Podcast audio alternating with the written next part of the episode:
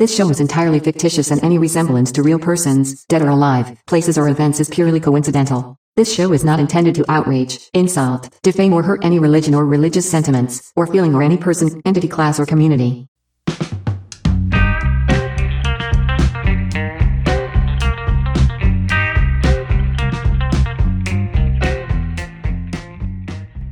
Hello the peoples, aste, baste, saste, sabko mera namaste.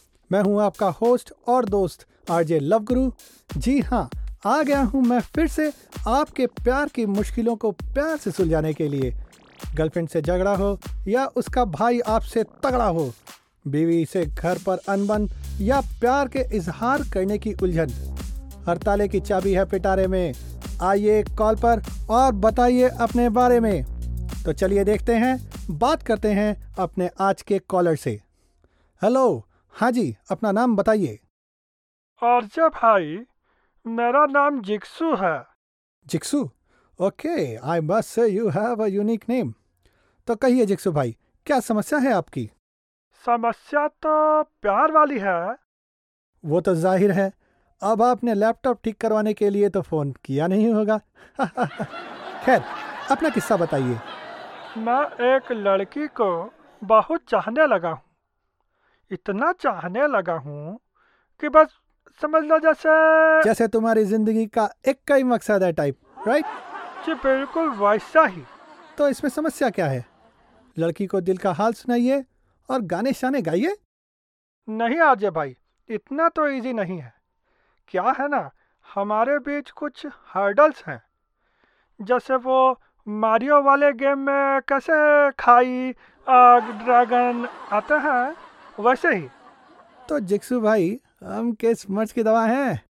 चलिए एक एक करके हर्डल्स को मारते हैं और आपको आपकी प्रिंसेस दिलाते हैं। बहुत मेहरबानी होगी आपकी। हे कम ऑन चलिए बताइए आपकी पहली परेशानी?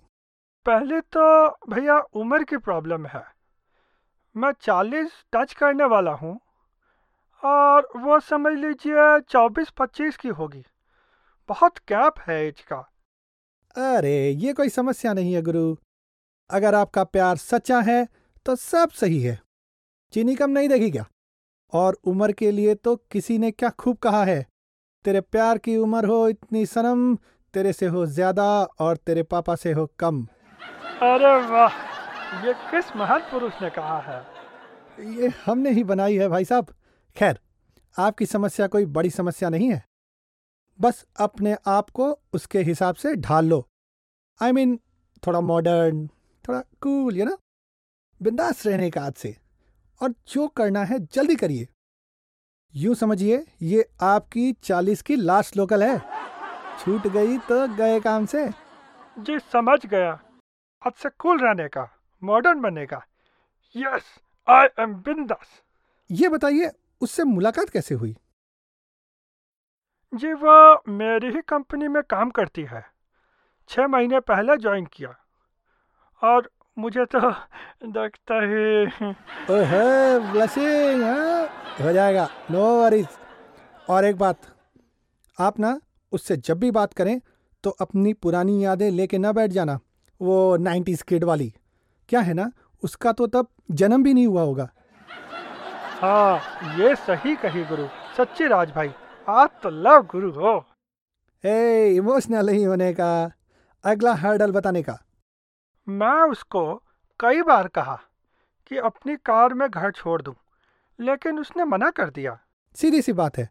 आपको चाहिए बाइक झन्नाटेदार धमाकेदार। कार हो सकता है उसको पसंद ना हो।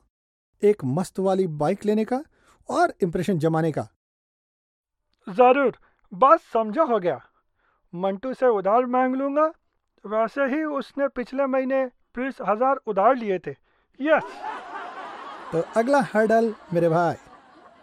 आर्य भाई मेरे को ना उससे बात करने में डर लगता है।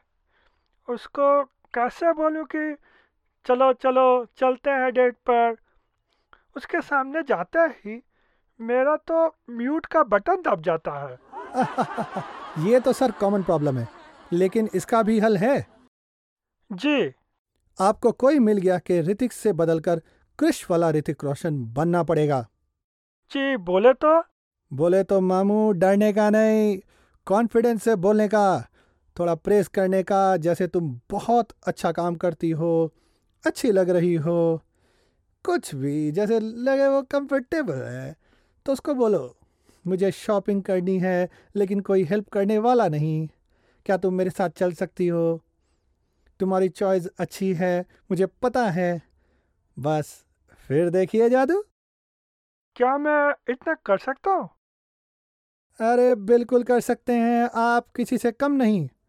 देखिए आपसे बात करके पता चलता है कि आप दिल के बिल्कुल साफ़ हैं और दिल का अच्छा होता है जो वो सबसे अच्छा होता है।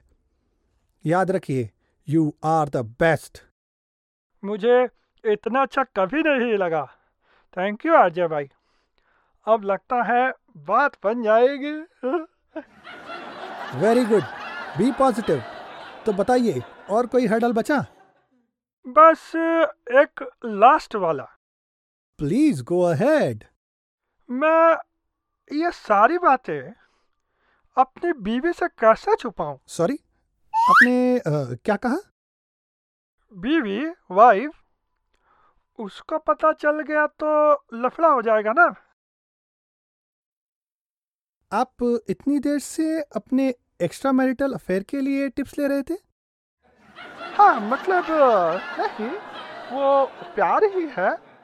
आर यू मैड अरे आर्जा भाई कूल फ़ोन रख फ़ोन रख।